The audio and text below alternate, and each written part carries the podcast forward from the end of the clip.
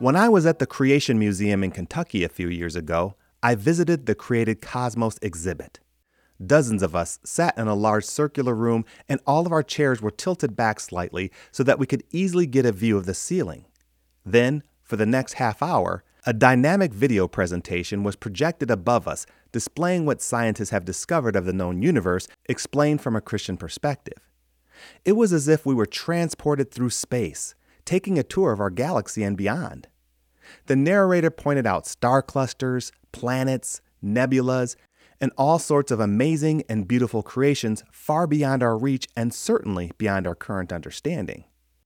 The presentation couldn't help but emphasize how small our planet is compared to the vastness of the universe, and in turn, reflect how small and seemingly insignificant we are as a species.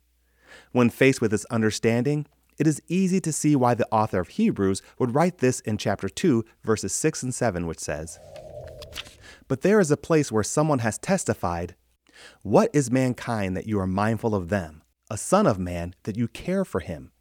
You made them a little lower than the angels. You crowned them with glory and honor. In spite of how small our planet is and how seemingly insignificant our existence is, we know that to God we are highly valued. So much so that He sent His Son to die for us. This truth is difficult to reconcile, knowing that we are sinners, that we are limited in our power and intelligence, and that we are so undeserving of His attention. What is mankind that you are mindful of them, a son of man that you care for him? No matter how small you think you are, I would encourage you to remember that God has always kept his attention on us, his creation. He has not given up on us, and he is not giving up on you. On the contrary, he loves us and doesn't want any of us to perish apart from him. He loves us with a jealous love, and he has prepared a place in heaven for all of us who love him. What is mankind that you are mindful of them? The Son of Man that you care for him? You made them a little lower than the angels. You crowned them with glory and honor. We are loved by God and honored by God, made a little lower than the angels. In spite of our failings, God is mindful of us. God is mindful of you. Even if you don't have a high opinion of yourself, God does. He made you and He knows your capacity to love Him and to love others.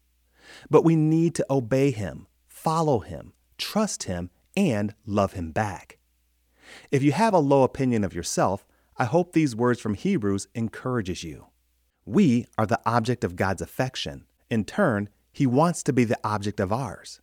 Because as 1 Corinthians reminds us, what no eye has seen, what no ear has heard, and what no human mind has conceived, the things God has prepared for those who love Him. Thank you for listening to the Lord of My Life podcast, and be sure to visit our website at ktfproductions.com.